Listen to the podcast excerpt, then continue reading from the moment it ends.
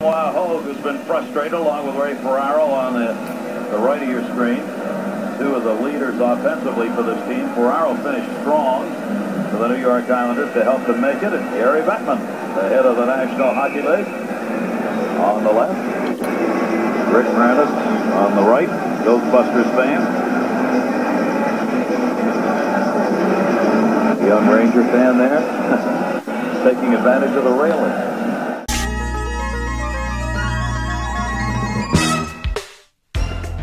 Everybody, welcome to the Crossrip, episode 101.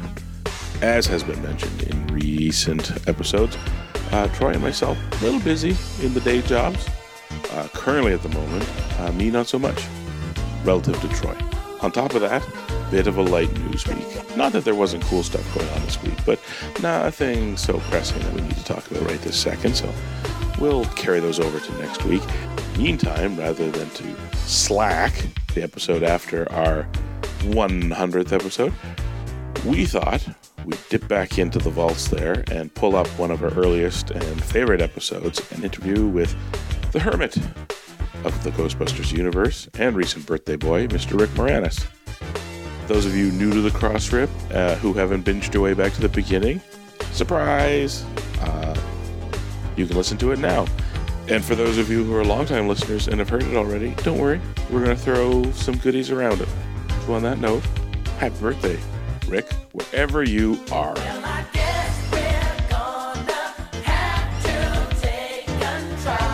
The rest us, see you next week.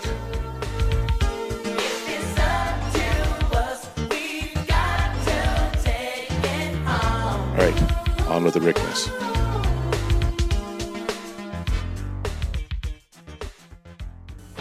Some video stores, Excuse me. they never have what you want Don't have them. when you want it. Excuse me. At Jumbo Video, Excuse me. You come to the right place. Have some free popcorn. we have what you want and more 24 hours a day. Music videos, video games, computer software, children's movies just 99 cents. Movies for sale. Wow, this place is great. Jumbo Video has everything you want for a great night at home. Got any eight tracks? Jumbo Video. Let us entertain you.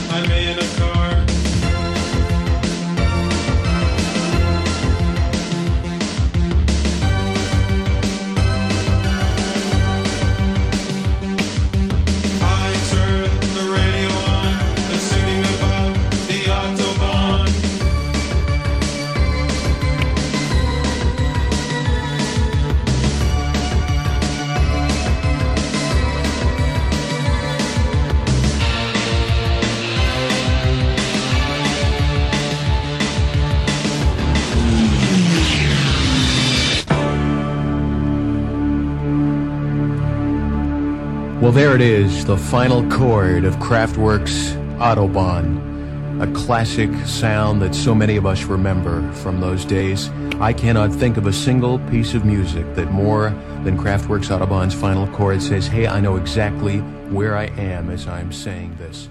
Except for, of course, I guess the Beach Boys, the opening sounds.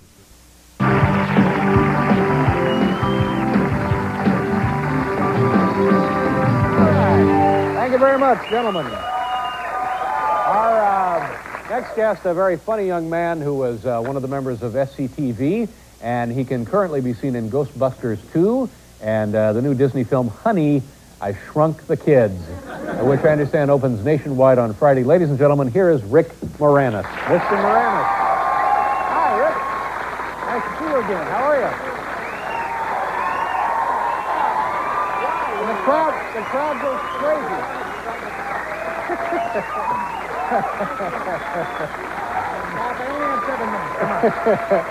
now, Tom Brokaw's talking to this guy. This guy's going to be on nightly news tomorrow night doing sit-ups. You people must have been to McDonald's and gotten a cup with my face on it, I can see. Is there No, a you McDonald's cup with your face Yeah, on it? yeah. This is Ghostbusters This 2. is it. I've got married, I got kids, and now I'm Fred MacMurray of the 90s, basically. Well, that's all right. My kid's wearing Pampers with the Mickey Mouse, and I'm, tomorrow I'm test driving a Lumina. So it's it's uh, uh, parenthood, and, and you're a family man. Would you like to use the drummer? No, no, no. Last time I did. I Okay. kind of used to it. But they're not doing rim shots that way anymore. It's all synthesized now. Yeah. You're, you're out of date. Let me tell, tell me. Tell me about first of all Ghostbusters 2. Now you. No, no, no. They they made thirty million dollars last week. That's we got to talk about Honey, I Shrunk the Okay, we'll get to that in a second. Okay, But you, it's the same. You're the same guy you were in the original. You're You're Ghostbusters too? yeah. Yes. I'm You're Sigourney. Weaver's neighbor.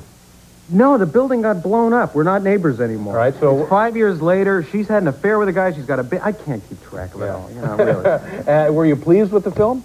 I haven't seen it. Yeah, yeah, now you've seen it. No, I swear I haven't seen it. You really haven't seen it? I like to wait. So, I mean, you're gonna think I'm, I like to wait and go to a matinee with a paying audience and see the, Yeah. the, the, the film play properly. Yeah. Now it's going to be a long time before there's room for you to sneak into a matinee because it's doing huge No, I won't, business. I won't it? sneak. I'll just. Pay. Oh, you mean because of the business? Yeah, it's going to be very crowded. Not the theaters I go to. you, know, you can always get into those theaters. Now, did you get a, a good hunk of this one? Because Oh, huge. No, I didn't. Get, what? Me? well, Are you kidding? I don't know. No, no, but I got a big piece of honey. I shrunk the kid. hey, all right. Chris, Rick Moranis here. Hello, Rick. How you doing? I'm doing all right. It's early morning there. It's all right. I got my coffee. I'm set. This completes my collection. I have now had the opportunity to speak to both Mackenzie brothers. So Oh yeah, you spoke to Dave? Okay. I got a chance to chat with them. Which is actually the one thing I noticed when I was getting ready for this is that I was reading old articles and you were talking about working on uh, Strange Brew and kind of it finished and you left it in his hands because you said he's all over the film industry and that's that's what we ended up talking about is boy he has a lot to say about making movies whereas all the stuff I've been reading on you your background's all music Well, radio primarily. radio primarily, but Yeah. you, you have a long history of from beginning to end, like uh, both playing them on the air and now you're producing it yourselves. It was an interesting uh, flip side of the coin for the Mackenzie brothers that I was. Uh, Yeah, I, I guess that that's true to some extent. it's not like uh, Dave does a lot of musical stuff in the like SCTV Right, right. That's true. And even back uh, when we first did the album, it, was we were doing the album and the movie at the, around the same time, and I was do, really working on the album, and he was working on the movie. So it's true. I, I've I've always sort of leaned in the direction of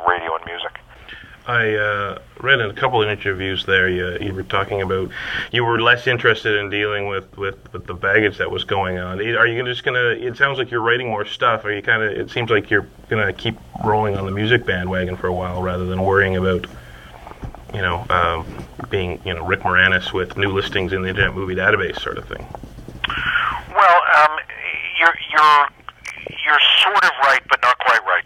No, I I had what I've said, and and what is the truth is that the reason that I um I took a break from filmmaking had to do with personal issues. I you know I was a single parent, and I needed I just needed to spend more time at home, Right. and discovered um, within a couple of years that I d- didn't miss it at all. I really had grown very tired of the travel and the hotels and the whole process of um, of movie and television production.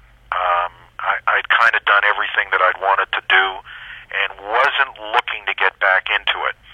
Now, the the delineation that that you're alluding to with respect to um, the industry, I, I didn't have problems with the film at all. I mean, the film industry is just you know a means of of producing and marketing and distributing product, and you can do it at the low end or the high end, and you can do it with you know big budget special effects movies, or you can do it with low budget independent movies. For me, the delineation was the difference between the kind of work I was doing on SCTV or in the very early films like Ghost, the first Ghostbusters or Spaceballs, where I was writing all my stuff and having a great time. You know, that's that's what we did in those days on SCTV, and even before that, all the stuff I did, I wrote.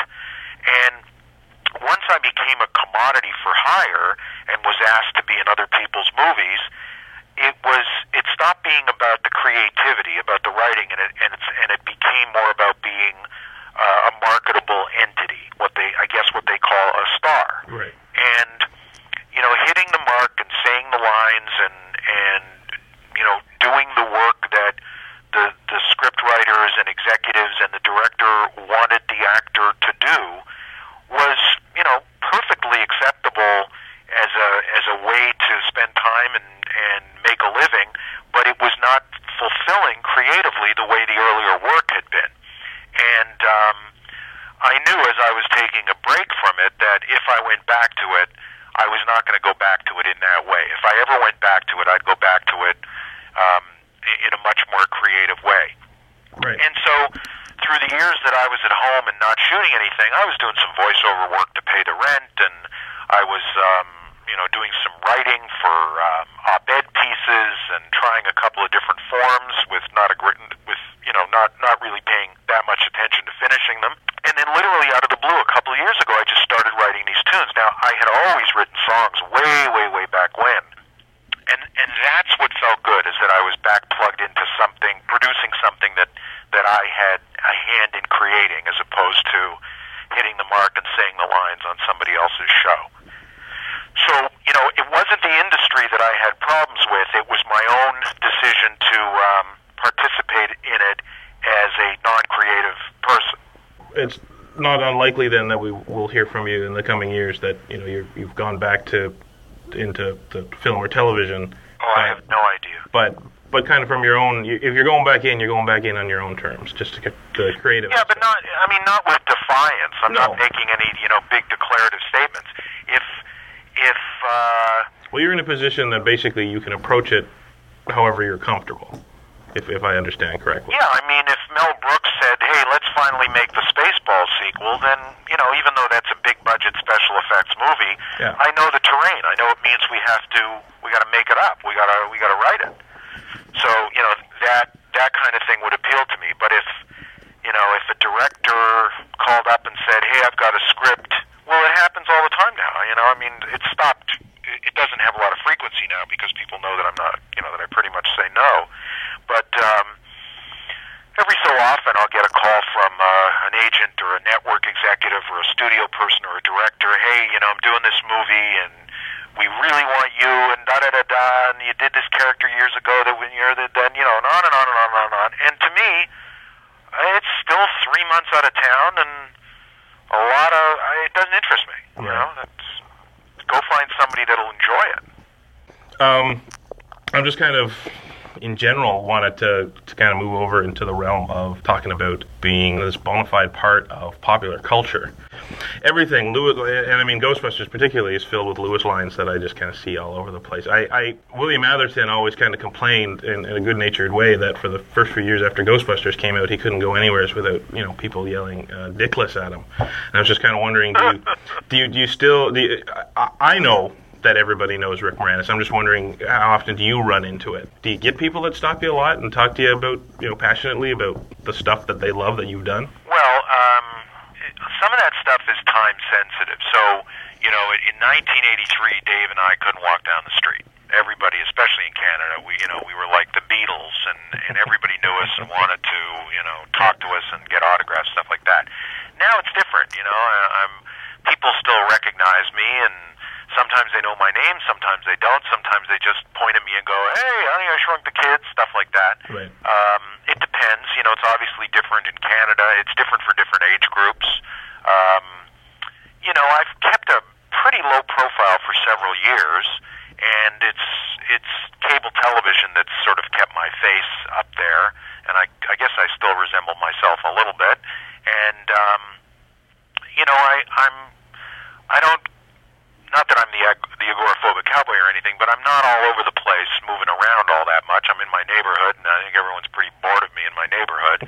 But yet, um, you know, the other day I went out uh, to do something, and somebody on the street stopped me and you know said some things. But you you know you you sort of get used to that, and people are you know really nice.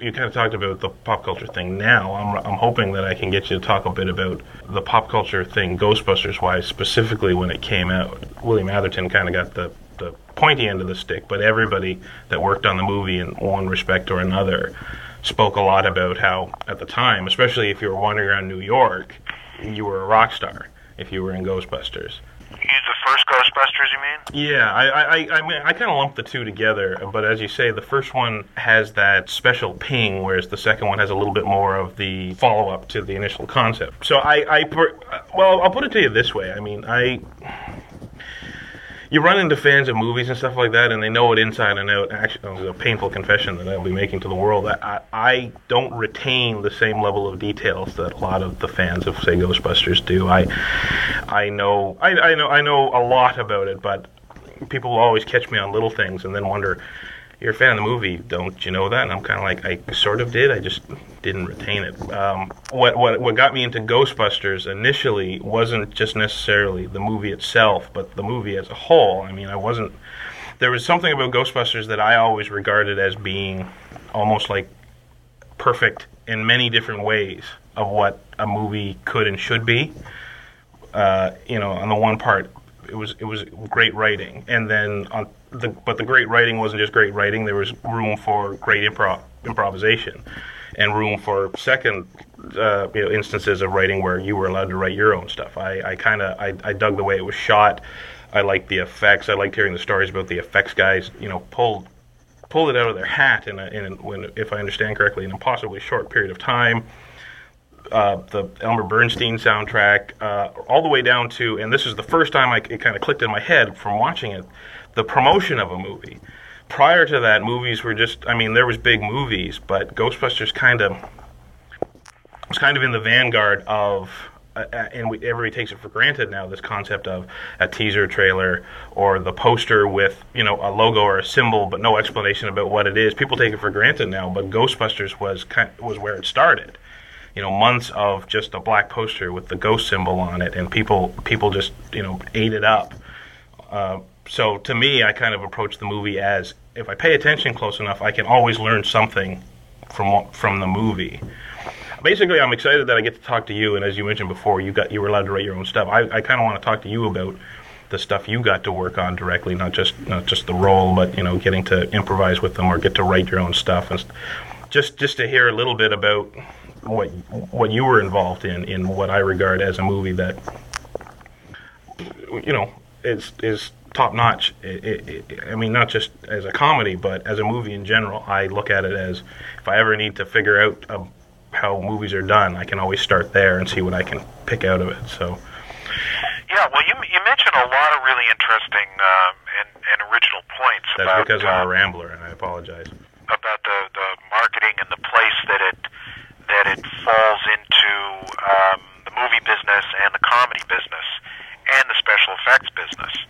Um, you know, there, there, after hearing what you just said, there's probably you know a significant article, if not a book, in in, in that because you you do make a lot of interesting points, and I have very very little to do with this. I just happen to be the the right person, you know, the person uh, that was in the right place at the right time. Um, but it, you know, it was the third time out with Ivan and Bill. They had done Meatballs and they had done Stripes, and they were you know really comfortable working with each other. And Ivan. Ivan knew how he wanted to make movies as a producer, which you know I always said the reason Ivan directs movies is because as the producer he hires the perfect guy for the job, and he also knew that the funniest way to get uh, the best way to get comedy on the set is to have Harold there on the set, and if Harold's not directing, then you know stick him in the movie, which is why Harold was in Stripes and why he was in Ghostbusters. Harold's you know doesn't Harold likes to act, but he doesn't see himself as an actor any more than I do. Um, and you know, it came after this this period of blockbusterization that grew out of the '70s via primarily via Spielberg, the Jaws and the Close Encounters and, and all of those movies Right. that that completely changed the way that movies were released, um, platform. They were no longer platformed, they went out on 2,000 screens or something like that, and had enormous advanced publicity and big marketing campaigns. And so Ghostbusters was really the first comedy to come along that took the elements of, of the new blockbusterization of Hollywood, the new science fiction special effects potential that, that Spielberg and Lucas had, had also cultivated, and put them all together with, you know, the, the best comedians working at that time, Harold and Bill and, and Danny. So it was capitalizing on the heat of Saturday Night Live, the heat of Spielberg and Lucas, the heat of all of these things coming together to make this movie that by then Ivan had gotten so comfortable being able to make um, with all of those elements together. Now, you know, he he's tried again to do. Didn't he try to do again to do something like that a few years ago? It was. it almost looked like he was trying to do Ghostbusters again. He had a smiley face in the David Duchovny movie. Yeah, uh, Evolution. Right. I mean, when I first saw that smiley face, it, it looked to me like, geez, that reminds me of something. What is it? And, and it was the teaser campaign of the original Ghostbusters. And and so I didn't see the movie, but it looked like he was trying to do something like that again. But you know, the the planets don't always line up when you want them to. Just as just as they didn't line up on Ghostbusters 2. Um, so I think you're absolutely right when you talk about how a lot of things came together in such a way to make that thing turn out to be what it what it did. Um, now, in terms of of my participation, um, John Candy, for whatever reason, didn't take the role that was offered to him.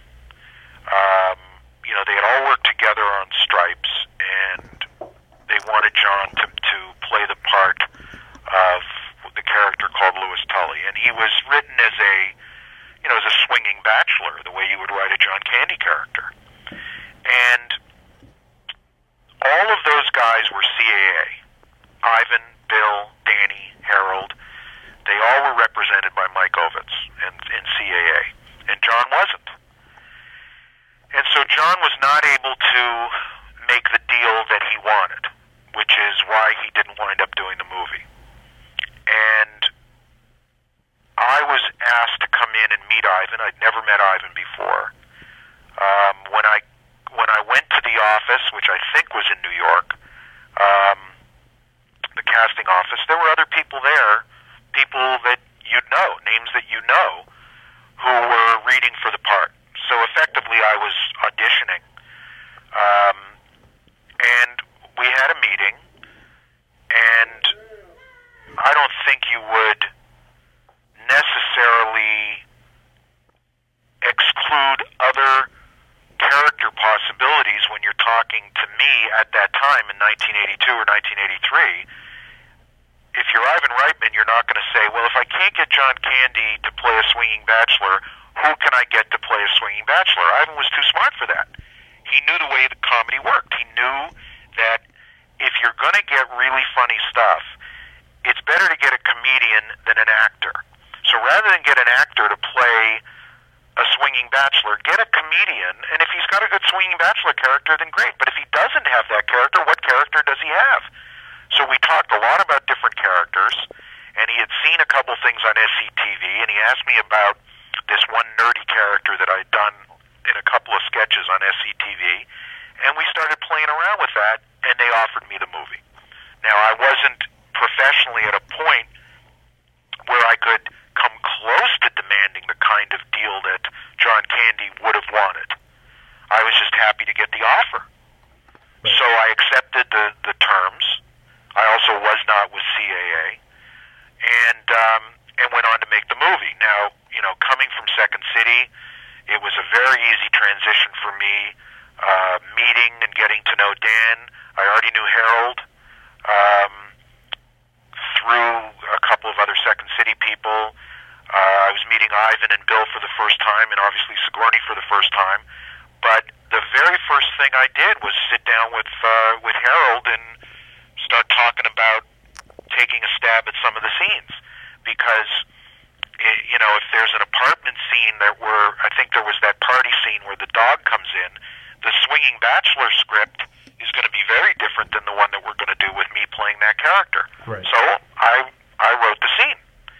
Now, I, I don't know whether Harold rewrote it or not. I, I can't remember, but my input was invited and encouraged, and you know it was a very warm atmosphere. Now, in terms of improvisation, it's very hard to improvise on film because you have to set technical parameters. But what Ivan, you know, you, you can't all of a sudden move in a different direction like you can on the stage because the camera's not ready for it and the, the the the boom operator's not ready for it. Lighting's not ready for it. You you have to set your marks. The crew has to know what you're going to do almost completely. There are certain things you can do within limits, but they got to know what what the blocking is. What Ivan, to his credit, would do is he would bring in the crew, block out the scene, then send the crew out for a coffee, and he'd say, "Okay, come on here, let's let's let's punch this up, let's make this better." And if it involved technical changes, he would bring the crew back in to look at it again and reblock it or re- retape it or re- relight it or whatever. But he was always looking for, let's make this the funniest we can make it right now. And i- and if it's if it's Danny and Bill and Harold and and Ivan and and uh, hopefully me, then um, we should be able to do better than, than what's on the page. And if we, and if we can't, it's because the page is good enough. But we'll really challenge it. And that's the way we did it on Strange Brew, and that's the way we did it on Spaceballs, and that's the way we did it on SCTV, and that's the way we did it. That's the way I've done it on everything until I got to the movies that I did later in, in my career, the the Little Giants and the the Honey I Shrunk the Kids, which were you know studio written movies, and you know they were they wanted input, but they they they weren't those kinds of movies. But you you understand what I mean. I understand what you mean. Yeah. So that's my history with with Ghostbusters and and how my input was uh, was encouraged and uh, and used. It was funny when you brought up the character on SCTV, whose name escapes me at the moment, because when I picked up the DVD and was looking at it, I was. It had been a long time since I'd seen that particular episode. I, I mean, you can catch SCTV all the time on TV, but it's um, it just kind of depending on when you tune in, you'll you'll get kind of a a, a random sampling of SCTV. Plus, you know, the the longer episodes got broken up into half an hour for syndication. So I hadn't seen this one in ages, and I remember watching it and saying to myself, "This reminds me of Lewis a lot." So I was I'm, I'm glad you you, you said that because I was always curious if that was the kind of the the pseudo Lewis. Um, uh, kind of a starting point that you went with. Um, he was he was he was way more of a, a nerd on SCTV. Uh, Lewis has is, is a little bit more. Well, he had real thick glasses and Yeah, and a bad complexion, but but there you know we were just trying to. You'd go into the makeup room and you'd just try and be as outrageous as you could. you right. know, in certain scenes. You know, when I saw what Andrea looked like in that, I thought, okay, all right, who who would she bring home to marry with for, into this family? And you know, and the idea was also, can I be can I be disruptive enough? Can I make these people laugh so hard that they won't be able to shoot the scene? You know, that's really the goal there. because you guys were it was it was your time it was your deal so if you wanted to make one another laugh you could the thing about lewis I, I and i don't i kind of listened to you there you're talking you kind of at the beginning you kind of downplayed your, your role in ghostbusters but i i don't think anybody could a lot of people sometimes they read the books on the making of ghostbusters and hear that john candy was going to be in it and have a tough time imagining it just because and, and this is all to your credit Lewis comes across as not just the the bit character who you know gets possessed and all that. You, you in a very short period of time you, you introduce us to you know this this earnest, if a little bumbling uh, Lewis, uh, and then you're a little worried about him when he finally gets possessed and moves on, sort of thing. I and I, I don't think people can wrap their heads around the concept of a Ghostbusters where it would have been John Candy coming out into the hall to you know chat up Sigourney Weaver. So Well, John is a swinging bachelor. You know, the Johnny LaRue guy. John would have. John would have done it. he he would he would have done it. What I, I guess where I'm kind of heading is that is that it's it's now stamped in people's brains. Lewis is is you, this is the. It would have been kind of interesting to see John, but everybody loves the Lewis you did, sort of thing. Well, you know, again, to Ivan's credit, he knew that by having a character as broad as Lewis in that mix, it almost made the other stuff a little bit more believable. Here he's got a movie with ghosts and terror dogs and and all hell breaking loose in New York City, and he needs it to be really believable. So there's a number of ways to do that. You, you, you make your, your main characters really earnest, really committed to doing what they're doing, like Danny, and even though Bill is like hipster, cynic, sort of kind of making, taking shots at the at the whole thing. He he's he's playing it straight. It's happening. He is he's he's killing those ghosts with his. Uh,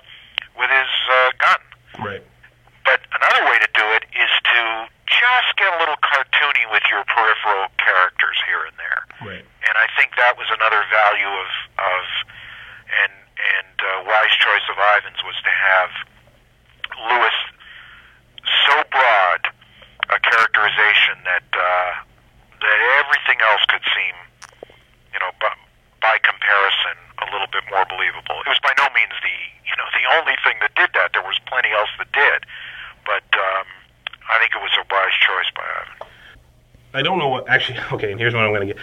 I, I'm going to put you on the spot, and you can you don't have to say anything. But you mentioned you went in to to to, to read for Louis, and there was some other people that we would know. Can we find out who any of them? No, no, no, no. I- Damn it! All right, That's never uh, fair. that's Gauche, and I apologize. Then never mind. So yeah, I'm. Oh, oh I, I- I'll finish off on the on the one point. The other thought I had while I was. Uh, two points actually, and then I'll let you go because I've taken up a lot of your time. Uh, one was is um, Lucky Dog. You basically did the most smooching of anybody in the two Ghostbusters films, in that you, uh, Bill got to kiss uh, Sigourney and Harold got to kiss Annie Potts. Uh, you got to kiss both of them. So. Right. I, I, I- there's no real. I can't really ask you for, for any comment. I just want to say, uh, nice work. And then the other one is, is on the Ghostbusters 2 uh, video. Uh, there was a PR tape that went out video-wise, and in it you were you you you you you affirmed that you liked the concept so much that you felt it had enough legs for TV. You you were you were quipping at the time that you know if if you had your ways, it'd be you know Thursdays at eight o'clock sort of thing. I I it's kind of kind of a stock question. I don't remember that. It's kind of a stock question, but basically, I, I'm kind of like I, I ask everybody, what is it about this concept of a bunch of guys with you know packs and you know running around busting ghosts that really hasn't been duplicated since, and people still respond to? Well, the, the short answer is that it's funny. And, you know, uh, I, I think there are, are people out there who are much better able to give a, a, a longer analysis, you among them, uh, as to why it works. You know, certainly the balance of characters, um, Bill's kind of cool with Danny's earnestness, you know, those kinds of things. Um, the quality of the special effects, but primarily, I would say that it's a well-paced, engaging, really funny movie, and and that's why it continues to appeal to new audiences and old audiences. And um, you know, I I I think, I mean, I'm I, I go the first day to see everything Bill does because I think Bill's uh, unusually gifted on on uh, on the big screen, and um, I think he has a lot to do with what makes that movie work. But you know, he had a terrific script and he had great comedians to work with, and Ivan knew exactly how to get the best out of him and how to give him all the freedom he needed and rein him in. Um, but you look at Bill's work, you look at uh, Bill in in uh, in Stripes, you look at Bill in Groundhog Day. I mean, he's an unusual comedian on film, uh, unusual actor, just so fantastic, so appealing, so funny that I, I think that has a lot to do with it. Would you go back and do the third one? Uh, I think I might be a little, a, a little too old to uh, put on that equipment again. You know, I think at some point every Canadian knows when to hang up their skates, and um, I think I'd rather remember Louis the way he was and not try and figure out who he is at uh, in his fifties. Well, Rick, hello again. Hello again, from Dallas to New York. Yes, yes, because uh, we talked with you and with Dave Thomas when you were in town for Strange Brew. Right, I wish I'd gotten a chance to see more of Dallas other than the Loews Anatole Hotel, but we did drive through. Boy, what an incredible. I've never seen architecture. It's like Chicago, only modern. There's some fantastic architecture in Chicago, in the suburbs especially. Yeah. New industrial developments. I'm a supporter of Dallas. Good, good. Well, we'd love to have you back sometime. You're, of course, in Ghostbuster. That's the Ghostbusters. That's what we're here to talk about. And uh, obviously, you all must have had just one whale of a time making it. Oh, sure. Um, you can't you can't be with Bill Murray, Dan Aykroyd, and Harold Ramis and not have fun. I mean, you know, they're really funny, funny men. Great you had guys. to know at least Dan before, didn't you? Oh, I knew I knew everybody. I, I had worked only with Bill though. Bill did a guest shot on SCTV on one show, so we had briefly crossed paths. And uh, Dan, actually, I'd worked on a script with Dan um, peripherally. Dave Thomas and Dan are old friends, and they were working on a script for the three of us to do. So I was involved in some meetings on that. And Harold, I replaced on Second City and had run into him at parties and at meetings here and there, but we had never worked together. And Ivan and I kept meeting on Air Canada and on flights between Los Angeles and Toronto, and we sort of said, yeah, someday we'll have to do something. So when he called me to do this, I just, you know, of course I had to say yes. Rick, are you afraid because of this role? uh, You're, uh, I'm going to say, classic nerd. Do you object? No, I'm, I'm glad it's classic. Uh, um, uh, if you're going to ask if I'm afraid of only playing nerds, um, no, not at all. I, I do a lot of things, and if, you know, I enjoyed playing the role. Um, everybody loves a nerd, and it's fun to play them. If somebody wanted to see a whole nerd movie, uh, I, I might consider it. I think there is a movie uh, with all nerds that I heard about, but I, I wasn't asked to be in that. So maybe I'm not that classic a nerd. I don't know. But no, I, um, I've done a lot of other things, so I'm not afraid of that at all. Three ball in the side pocket. Three ball in the side pocket.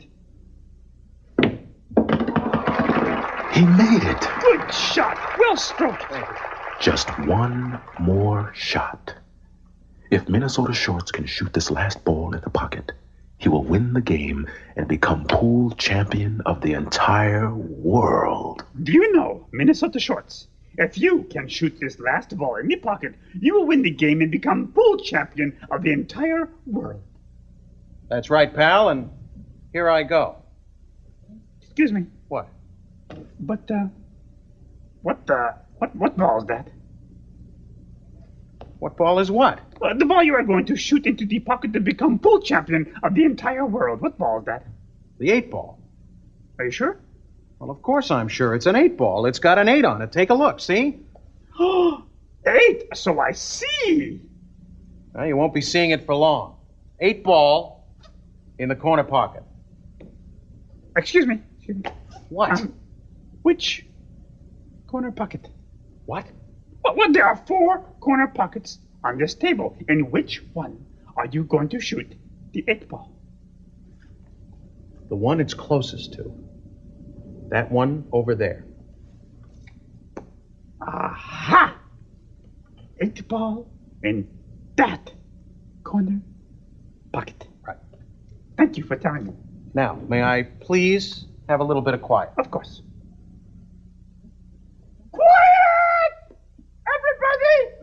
Shorts is going to shoot the eight ball in the corner pocket, so be quiet! How was that? Great.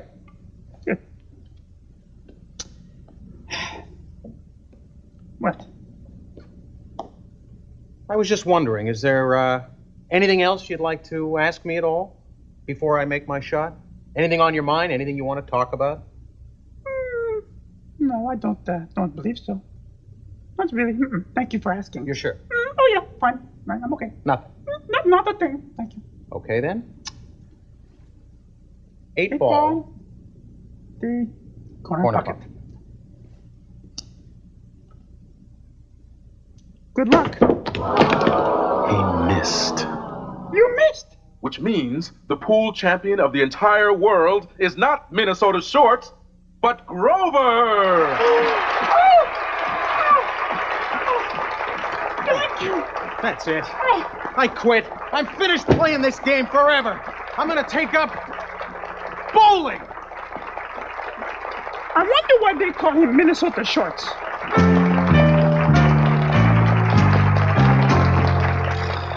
Now, you said you're Canadian, and we're American. What's the difference? I mean, because you, you, you talk the same. Um, I mean, like, you don't take Canadian in school or anything. Like, I mean, we take Spanish and French. Is there a difference? No, we take French. Yeah. French is compulsory. We don't take Spanish. We take French. Un petit français.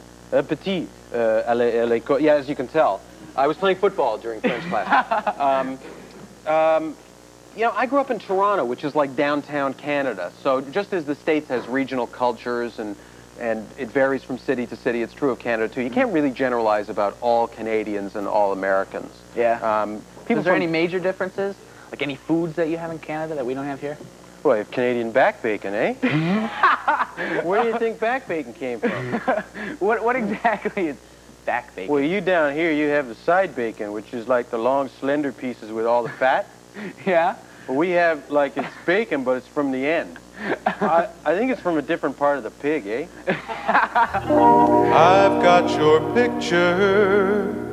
I've got your picture. I'd like a million of you all round my cell. I want the doctor to take a picture so I can look at you from inside as well. You get me turning up and turning down. I'm turning in and turning round. Turning Japanese, turning Japanese. I really think so. Turning Japanese, turning Japanese. I really think so. Turning Japanese, turning Japanese. I really think so. Turning Japanese, turning Japanese. Completely Japanese.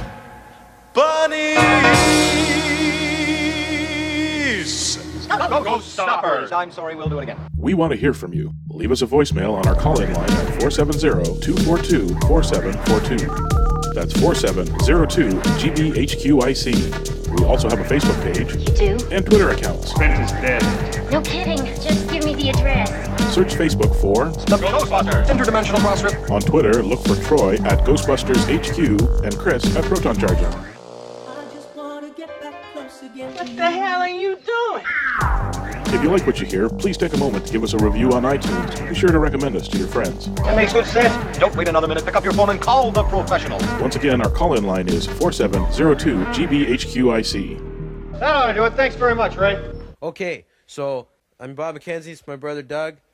So good, good day. And you can turn over and listen to side one again, or if it'll on some, uh, sometimes it automatically does that. Good day. Good day.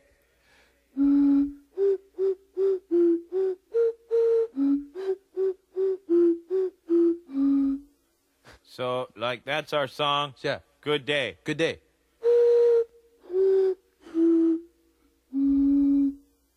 Well, that wasn't the tune, but it was a good ending.